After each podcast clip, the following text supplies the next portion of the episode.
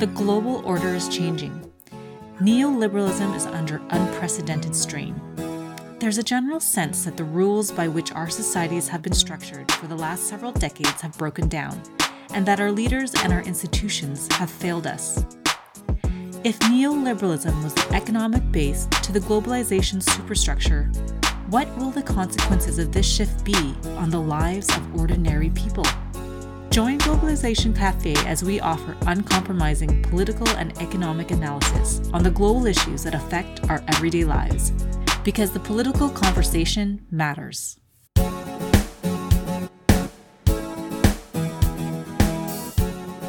Whatever name we use for the world's latest and most prominent terrorist boogeymen ISIS, ISIL, Daesh, the so called Islamic State it is likely that its mere mention will evoke feelings of dread, disgust, puzzlement, and or hostility. ISIS, as we'll call them here, after all, have claimed responsibility for militant attacks that have killed thousands across nearly every continent on Earth. But it's in Iraq and Syria, in and around the area claimed as their caliphate, that the group has been at its most atrocious. ISIS individual acts of grisly and sadistic brutality compare only with the horror of its widespread killing, enslavement, and oppression of those it considers apostates or unworthy. But for all the misery created by the group, they're not the only source of turmoil in Iraq and Syria, or beyond. Far from it. In fact, even as a coalition of local military forces, supported by Russian and Western air power, close in on the group's strongholds of Mosul and Raqqa, there are important questions that remain unanswered. To discuss these questions and more, we're joined by Jacqueline Lopour, who's a research associate in global security and politics at the Center for International Governance Innovation, and a former CIA analyst, and Dr. Jamie Allinson of the University of Edinburgh, who recently wrote an article on the background to ISIS called Disaster Islamism in Salvage magazine. I'm your host, Philip Leach No. First, I spoke to Dr. Jamie Allinson from his office at Edinburgh University. I began by asking him to describe how he sees ISIS. ISIS is a counter revolutionary form of mobilization, but a very special one. Um, that it's a result of the, if you like, other side of the counter revolution in Syria. So, a very oppressive and bloody uh, and now really successful kind of suppression of revolutionary uprising in that country that began in 2011 um, which has morphed into kind of civil war and general catastrophe. But the ISIS has been able to kind of live and build in that scenario of disaster. And that's why we should learn about them and what they did, because we're all going to be living sooner or later, I think, in a scenario of disaster. And you could even say that some of the deeply unpleasant political events that are occurring at the moment have something of that flavour. I mean, obviously not exactly the same as ISIS, but this ability to kind of seize the reins, seize the moment in a time of collapse is what they've been very good at. And I think it's important to make this argument because there's quite an unnuanced or I think, uh, well, wrong series of arguments made about Syria, which want to see kind of US geopolitical power and imperialism at the back of everything. So um, I think perhaps people would want to know if you could summarize in just a few sentences what what is the context for this? What can you can you give us a bit of background on on the civil war, uh, how ISIS have played a role in it, and, and what you mean by counter-revolutionary? Yeah, I mean you can't really talk about ISIS in Syria without talking about Iraq as well. But in 2011, there was um, in spring of 2011 kind of mass uprisings in Syria that resembled pretty much the ones that happened throughout the rest of the region, which then resulted in the the regime kind of repressing these these protests um, very very brutally, and then people arming themselves to fight back against that repression, which then kind of spiraled as the repression got wars, which created this kind of dynamic where you had the formation of, first of all, the FSA, the Free Syrian Army, partially of people who were associated with the protests, also uh, people who deserted the Syrian army, the Syrian Arab army, so the regime army. And that kind of brought in uh, competition from, if you like, outside powers because these uh, groups who were fighting against the regime, protecting the demonstrations, kind of patrolling areas from which the regime had been expelled, were looking for, for money, for weapons, and so on. And they often got that through Saudi Arabia or through Qatar. And there was a developing Islamization. ISIS are a slightly separate phenomenon. So ISIS is, uh, if you like, the group of Al Qaeda who saw their main task as fighting against the Syrian rebellion. ISIS's main kind of point was, as they put it, apostasy is worse than unbelief. So seeing the the Assad regime as as unbelieving, you know, that's bad. But first of all, you have to get rid of the apostates. So the people in the like the FSA, the opposition protesters, and so on, who were um, abandoning, if you like, uh, their duty. So that's one kind of strategic reason ISIS became a different organization. Okay. So a, a big chunk of the article you dedicate to exploding the myths surrounding uh, the formation of ISIS. So uh, can you tell us some of those broad myths and then why they are false? I think the main arguments that are made are that the US has funded uh, and trained, armed uh, Islamist groups in Syria to fight the Assad regime, and that those Islamist groups' members became ISIS.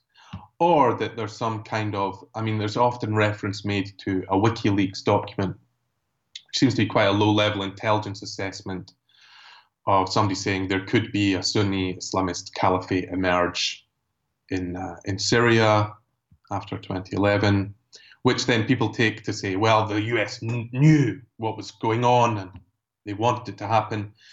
Whereas if you actually read that document, it, it doesn't demonstrate that at all. It's just a series of kind of speculations, and it's not, it doesn't indicate any sort of US policy. But it's definitely true that the US has um, uh, supported certain groups in, of the Syrian opposition, and has done this in two ways.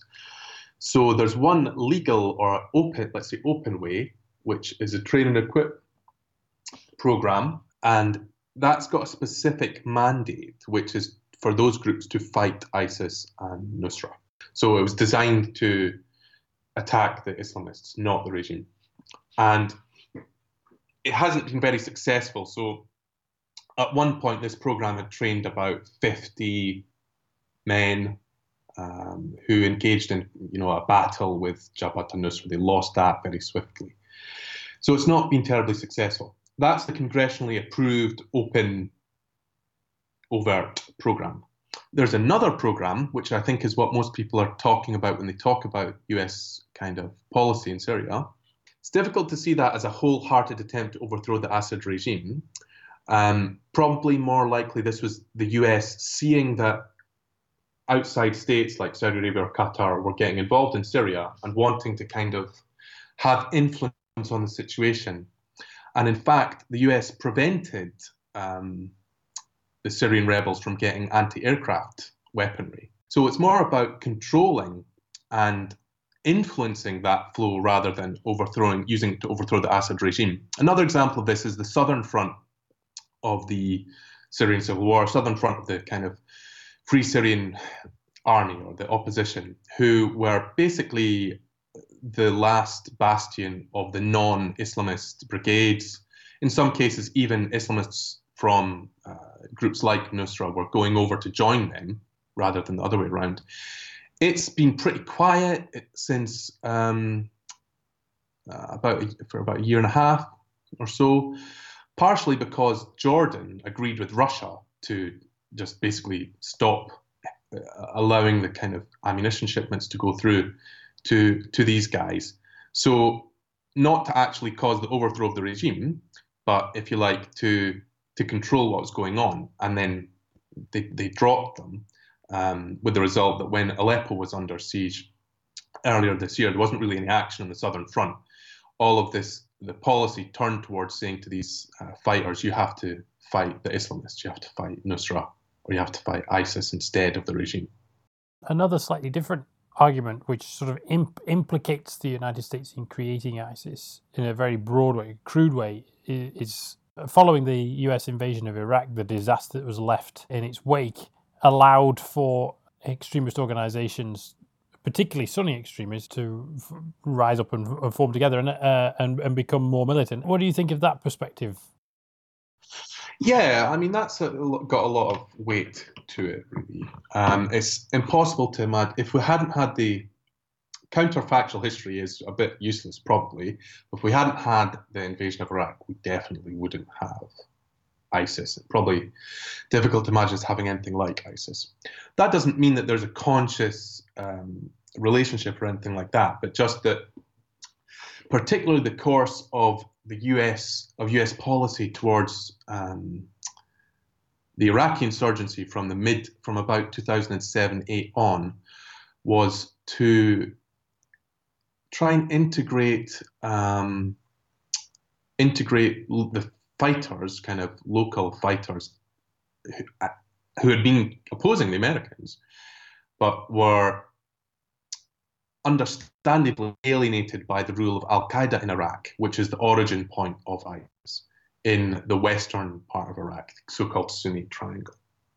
Very, very brutal. And this led to something called the Sahwa, where this largely Sunni groups were allied with the Americans in driving out or, or, or defeating Al Qaeda in Iraq, for which those groups expected to be kind of a quid pro quo. After the American withdrawal, they would be uh, treated better than they eventually were. And that kind of neglect and then repression of protests that happened in the western part of Iraq gave some, if you like, fertile ground for the return of uh, or the growth of ISIS, or this kind of revised version of Al Qaeda in Iraq. Uh, what we have then is two two disasters uh, following each other. Or you could you could argue, I suppose, that the Assad regime was a was a slow moving, ongoing disaster for quite a few people under its uh, under its governance for a long time. But what I mean, you titled the article "Disaster Islamism." So how does disaster Islamism explain the origins and the development and the evolution of, of organizations like ISIS?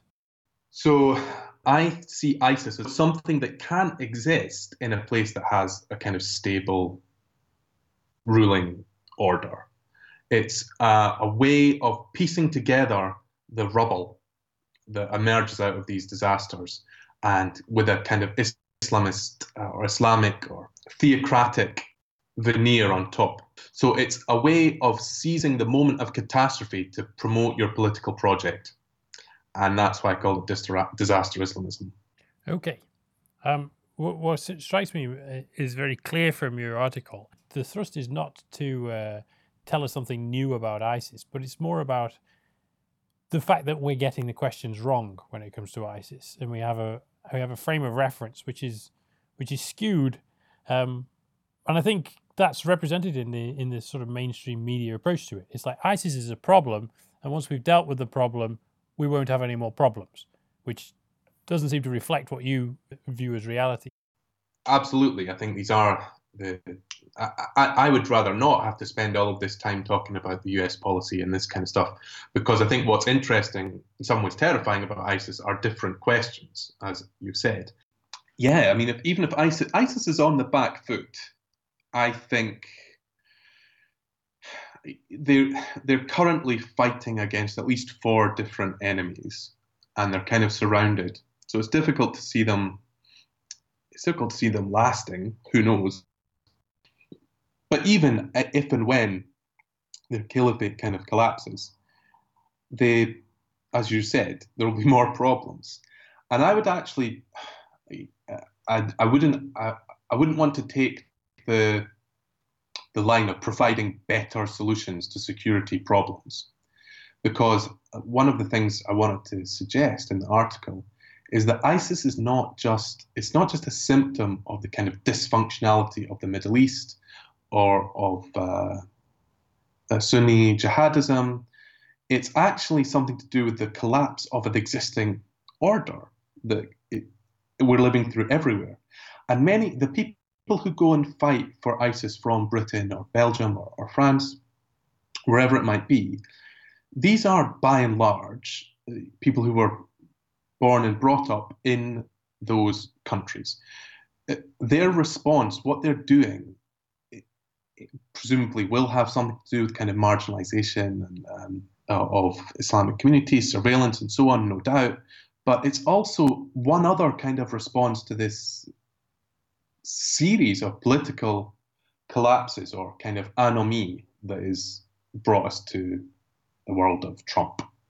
So it can't it can't be. It's important not to kind of divorce Muslims from the societies that they live in. So there is a crisis for Muslims because there's a crisis for the societies they live in. Okay, can you can you expand on that a bit more? Because I think it's it's interesting to look beyond just the Middle East. Then, I mean, ISIS is is a particular, as you said, uh, sort of manifestation of agency in a time of disaster, if you like, which happens to have an Islamist bent uh, and, uh, and, and, and whatever else, which is provided by its immediate context. But the drivers, this collapsing system, I assume you see it as global, and you referenced Trump. Yeah. So, so what are these other what what other manifestations should we be looking for? And I guess the bigger question is, if we've been asking the wrong questions, what are the right questions to ask? So, to start with the, the first one, the right question to ask is, what what are you going to do about the disaster? What are you going to do in the disaster? That's the right question to ask. Uh, what is the alternative that is posed? So I think at the moment, um, just to expand this out a bit, maybe link the two questions, there's a really unhelpful um, kind of response to the rise of things like uh, Trump or, or UKIP or Marine Le Pen, which is to suggest people should kind of circle their wagons around the existing liberal order and to try and reconstitute it in some way. When that's actually what's collapsing, right? That's what's going into the void. And you probably don't want to be holding on to it as it falls down into the hole. That is the kind of thing that leaves people such as ISIS, or I would say other um, other of these emanations that have a program for after this collapse to to be stronger. So instead of doing that, I'd say think about how are you going to deal with this? What's what what are you going to do differently? Um, how do we actually at least build a, some sort of humane society uh, out of the wreckage of the one that is that is going away? So ISIS, in a negative sense, helps us see that.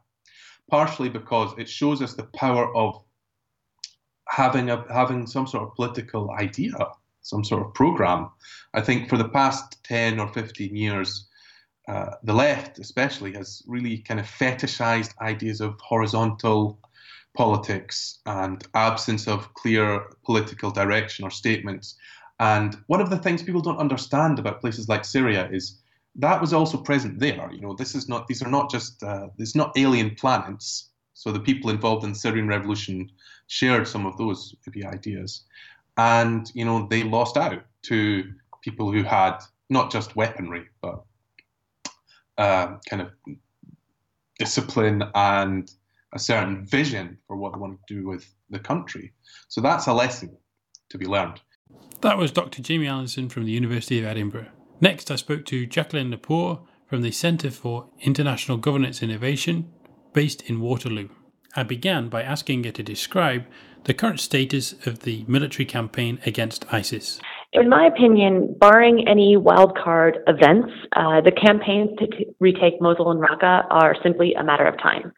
Uh, both are, though, going to be a very slow, long slog. The campaigns are proceeding methodically, deliberately, and very, very slowly. One thing that we'll need to watch out for uh, in the coming weeks and months is the tolerance for civilian casualties as these campaigns march on. There are indications that the U.S. has relaxed its rules of engagement, uh, which could result in greater collateral damage. Um, if this is indeed the case, then the campaign could speed up.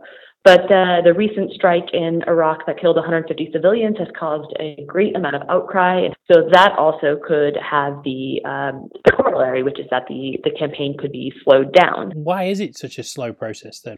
given that ISIS, from what we understand, is facing off against basically all of the world's powers, from Canada to Britain to uh, the United States and Russia. And why is this still an issue? Why wasn't this resolved in an afternoon? So I'll talk about that in the context of the Mosul campaign a little bit. Uh, part of why it's been going so slowly is that the Iraqi government has been trying to both isolate ISIS, but also prevent both mass displacement and widespread destruction of infrastructure and private property. So uh, the campaign started off last October, and by January, the forces had retaken East Mosul, and now they're turning their sights to the western half of the city. And, and this is the more difficult part of the campaign because West Mosul is the more populated part. So if the government is is trying to prevent, you know, hundreds and hundreds of thousands of IDPs, internally displaced persons, um, from flooding out of Mosul and prevent the entire city from being leveled. They just have to go, you know, street by street, building by building, um, in these kind of slow campaigns. And um, that is clearly a lot more difficult than, say, um, dropping a whole bunch of bombs and just like leveling the entire uh, the entire city. That would defeat ISIS, but there would be tremendous damage and tremendous civilian deaths if that was the case. So that's in part why the Mosul campaign is going so slowly. Um, that's not to say that there are no civilian deaths, because of course there have been far too many. And that's not to say that people haven't fled their homes, because we've already had indications that hundreds of thousands of people have fled.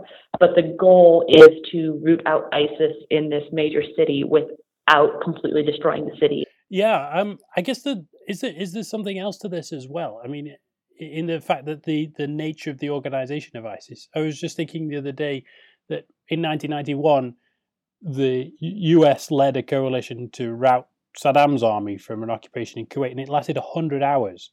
Obviously, the conditions are different and the structure of the organization is different, but maybe you could explain what the difference is between ISIS and a more sort of traditional military force. Well, there you were. You had a state um, conducting a military campaign against another state, which is just a much more conventional form of warfare. And there are certain um, not always, but there are certain ideas like the norms and conventions of interstate war that simply ISIS just doesn't care about. Um, ISIS has no problem with the idea of using human shields, like, like many terrorist groups. Um, they have no problem embedding themselves into hospitals and schools and kind of melting away into civilian areas to to make it a, a much more difficult process. And it's also very, very hard to the idea of how do you um, identify an ISIS fighter. It's not like they walk around in uniforms.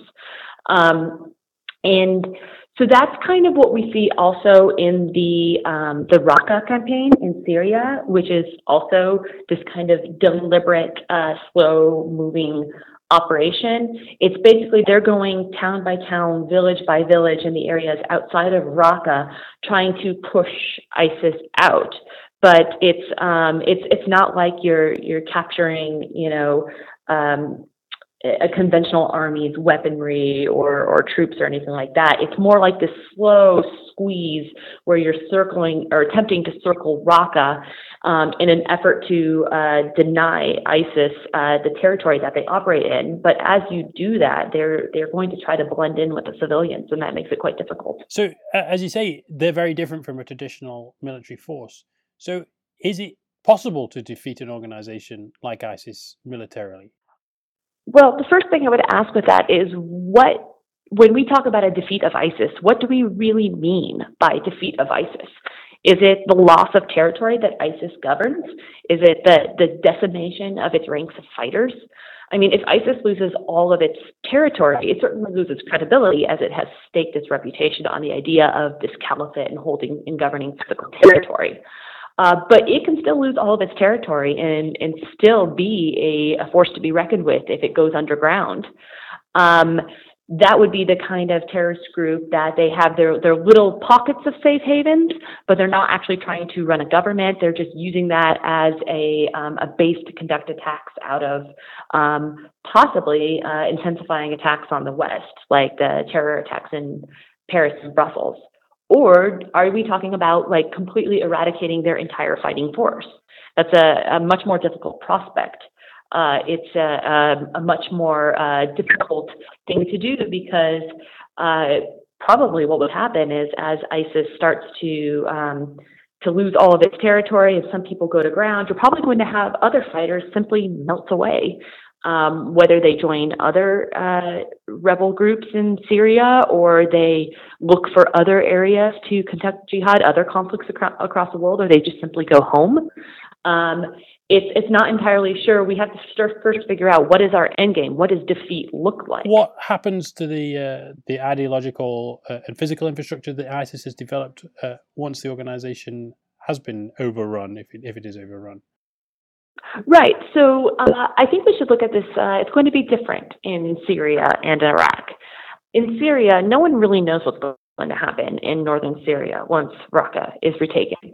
You're going to have this uh, military challenge. This military campaign is suddenly going to turn into a political challenge because you really have this coalition of all these disparate groups working together against ISIS. And, and once that threat is gone, uh, now they're all going to jockey against each other for, uh, for political powers. And uh, right now, the Kurds, they're likely going to press their advantage. And um, the Kurdish issue in both uh, Syria and Iraq is, is quite a complicated one because you have the U.S. on one side, um, basically uh, supporting the Kurds and seeing the Kurds as allies in the the fight against ISIS, and then on the Turkish side, uh, they see them as a uh, a group that is a threat to the, the Turkish government. Uh, so once the ISIS campaign, the or the campaign to take out ISIS is over, this is going to be a major problem that they're going to have to address. And I think, however that shapes out, is going to have massive implications for what the region looks like in the end, or the the stability of the region. Um, also, back over to Iraq. Uh, when you you put aside the issue of um, how are we going to handle this um, the, the Kurdish problem, you have these deep sectarian divides. Some would argue that the Iraqi Shia government's marginalization of Sunnis is, is what created the, the preconditions that led to the rise of ISIS, the sense of massive disgruntlement and disenfranchisement. Um, also, in Iraq, you have that same sort of um, coalition of fighters from many, many different groups uh, Iraqi army, Kurds, Shia and Sunni paramilitaries, Turks temporary allies once the objective is achieved. Uh, these old rivalries are going to return. And uh, the other thing that I think is important to keep in mind is that this conflict in Iraq and Syria, even when ISIS is gone, the Syrian civil war is still creating a sort of security vacuum in some areas that allows extremist groups to flourish and recruit. Um, and not all of them have the same sort of objective as ISIS, but um, so ISIS's reputation for brutality is hurting them. Uh, but there are some that are sympathetic to their ideology, but perhaps not their tactics, and they could further support behind other extremist groups.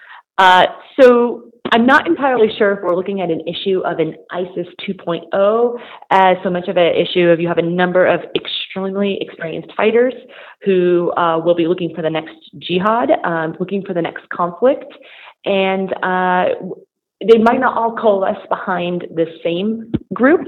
They might go to various different groups. Um, I think a good example is looking at Afghanistan um, after the, the war in the late 70s and um, in the 80s. Uh, once that wrapped up, the fighters looked elsewhere for a fight, Chechnya, Bosnia, wherever. So we could definitely see that sort of dynamic happening here.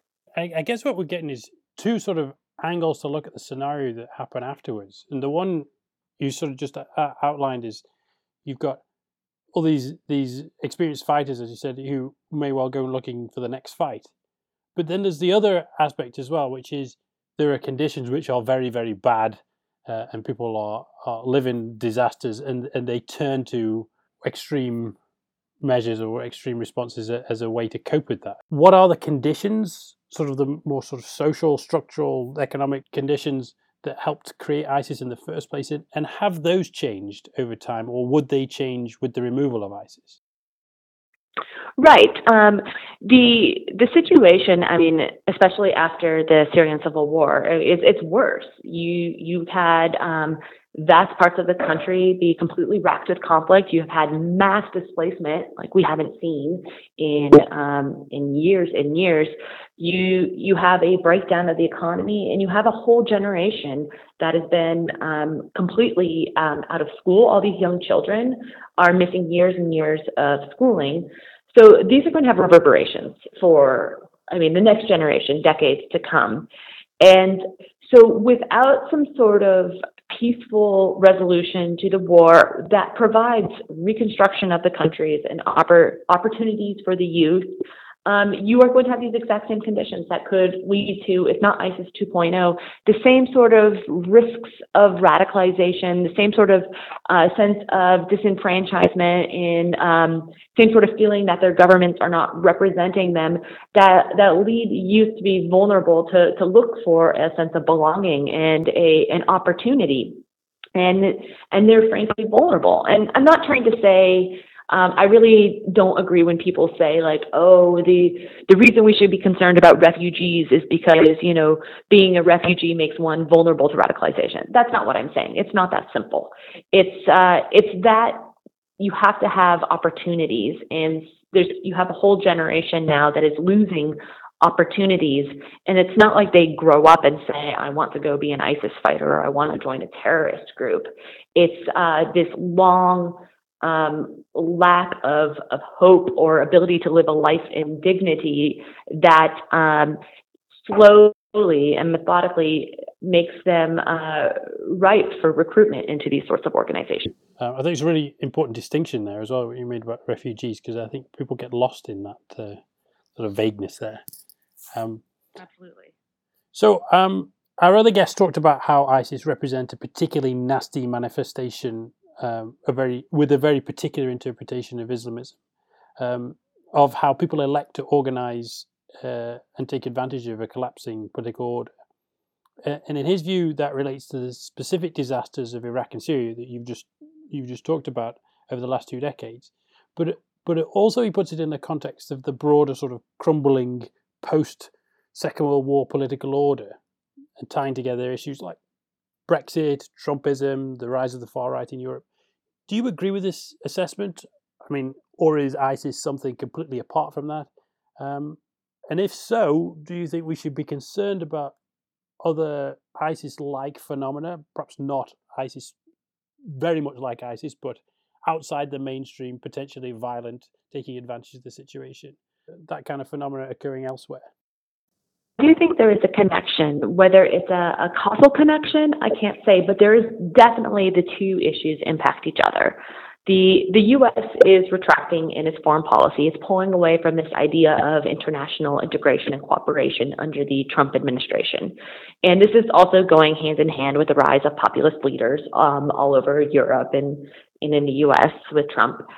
So the interesting thing about this U.S. and it's kind of pulling back from this uh, globalized cooperative um, sort of world order is you have these immense hawkish views regarding uh, the U.S. inserting itself in counterterrorism and military attacks against ISIS. Now that's not new. What's new is how that's going hand in hand with this this pulling back of this more kind of cooperative neoliberal political order.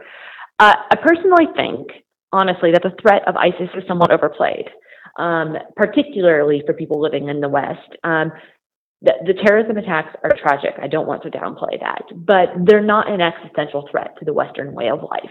And people are far more likely to die in so many more mundane ways than a terrorist attack. Um, so, with that being said, I think it's important to note because what I think we need to emphasize is that when you're looking at military activities against terrorists like ISIS and terrorist groups like ISIS, they work best when combined with diplomacy, with cooperation, with development, with humanitarian aid. And I think that's easier for people to understand if they stop looking at ISIS as an existential threat. Because what's the first thing you do when you think of an existential threat? Like you want to squish it. But if you look at it as, as you said, this symptom or this nasty manifestation, um, then that requires a different solution. And, and my opinion is that solution needs to have carrots along with the stick. You need to have this diplomacy, cooperation, development, humanitarian aid.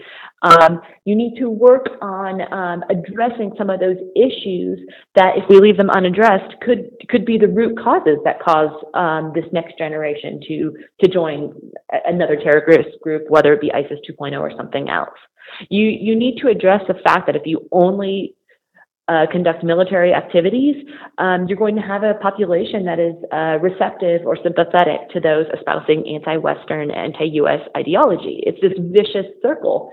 Um, people um, with hawkish views in the West seem to assume that that's what the, the other, the scary other, think of them is that they're completely anti-U.S. So then they carry out policies that reinforce those views. Um, so, I mean, ISIS is the nastiest example of all of this going on, but it's not the only one. Um, I don't know if we're going to see another group that is as brutal as ISIS because ISIS has had quite a lot of backlash for that.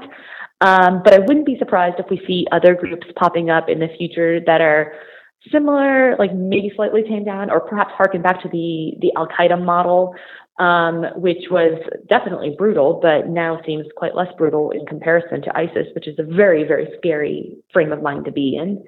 Um, and I think we've already, actually, this is already happening across the world. It's just not getting quite the media attention that ISIS is getting. And that, in and of itself, is a scary thing that um, ISIS is taking up so much oxygen that there's so many other groups around the world that are very, very dangerous and, and are growing in influence and power, and no one's paying attention. There seems to be two different world world views when it looks looks at this. Then I see at least two anyway. The the the one which is this hawkish one, the you know this kind of worldview that it's the West versus Islam and ISIS is a manifest the truest manifestation of what Islam is. That's one worldview, and then the worldview which I am inferring from what you're saying is that we should look at ISIS and other phenomena which are similar, more like antisocial behavior. They're, they're representations of things of people dropped out of the system. They may be some people may be very bad anyway and horrible, so maybe there's no saving them anyway. But broadly speaking, if the system was better, if society, if the global society was was better, people wouldn't be drawn to the, to those phenomena. I, I think that is absolutely correct because uh, one thing, if I could just wish I could convince uh, skeptics of, is ISIS is not Islam. Islam is not ISIS it's uh, they're completely different. Um, Islam is a, a religion of uh, peace, and uh, and so I just equating them as the two in that sort of really black and white uh, way of looking at things is just not productive and frankly just not right. So I think that the way that you put it is a perfect lens of looking at how we should be trying to address, counter, and prevent um, the next ISIS-like group from emerging. Okay, how, how do you see the situation in Iraq and Syria in the next decade or two decades' time? This is such a difficult question. And in Syria, it's really going to depend on how the civil war ends, when it ends, if it ends. Um, that's going to dramatically shape dynamics in the region because um, it, it's going to depend on um, the the context of the peace agreement, the conditions, the terms, who are the main actors, um, who is in the position of power when it's being negotiated. Like right now, it's it's so difficult to even um, envision how that's going to look. Um, it, but rebuilding is that's really going to depend quite a lot on the level of international involvement. I always say you can't simply declare victory and then stop all involvement. Uh, the U.S. Secretary of State Rex Tillerson, he's recently said that at least in Iraq, which is a different situation than Syria, of course, but at least in Iraq, the Iraqi government is going to take the lead on reconstruction and state building, and they already are doing this. Um, but that's not, there seems to be a bit of a disconnect because then you recently had individuals like um, General Mattis saying, uh, we're going to have some small, we, meaning the U.S., is going to have some sort of small footprint and some forces in Iraq for a while to help out. And so it seems like there is still some discussion on what that's going to look like and what the the context and what the activities they're going to be doing um, will entail in in Iraq at least. And but I think it's important not just to pull out. Um, Iraq and Syria have been absolutely devastated by the conflict. They're going to need tremendous amounts of foreign aid to help rebuild their societies and infrastructure. And if you don't have that assistance, uh, they're not going to be able to build a thriving economy that helps the citizens find jobs. They're not going to be able to uh, rebuild all of the amenities that a state needs to provide to, to help its citizens live um, productive and peaceful lives. So that's the big thing is I, I worry that in this very hawkish perspective, once ISIS is quote unquote defeated, however that is defined, that uh, it's going to be mission accomplished. Let's head on out and go home. And that really is just paving the way for this cycle um, to repeat itself in the future. I think Afghanistan is a great example of that. Um, as you've seen with Afghanistan, just absolutely um, destroyed in the conflict in the, the 80s. And um, that led to this cycle of like warlord and conflict and, and basically everybody fighting. And then the, the Taliban came in and uh, the the public it's not that they supported the Taliban it's that they were so tired of um, living in this conflict uh, style of living with all this violence and uncertainty that they they welcomed the Taliban because they enforced security and they enforced a sort of peace. But the Taliban were immensely brutal. And then after 9 11, Afghanistan erupts into conflict, and you've still seen that um, the, the Afghan state and the Afghan government right now is still has quite a lot of trouble um, enforcing um, control and security across the country. So I think Afghanistan provides a really interesting uh, example that we should not forget about as we look at what to do in Iraq and Syria in a, a post ISIS, post war sort of world. That was Jacqueline Lopour, a former CIA analyst who is now a research associate in global security and politics at the Centre for International Governance Innovation in Waterloo, Ontario. This podcast was a production of the Human Rights Research and Education Centre at the University of Ottawa. It was produced by me, Dr. Philip Bleach No, if you'd like further information or to get in touch, find us on our website at globalizationcafe.com, on Twitter at Cafe Global, or on Facebook, where you'll find updates about forthcoming shows and other research and activities that we're up to.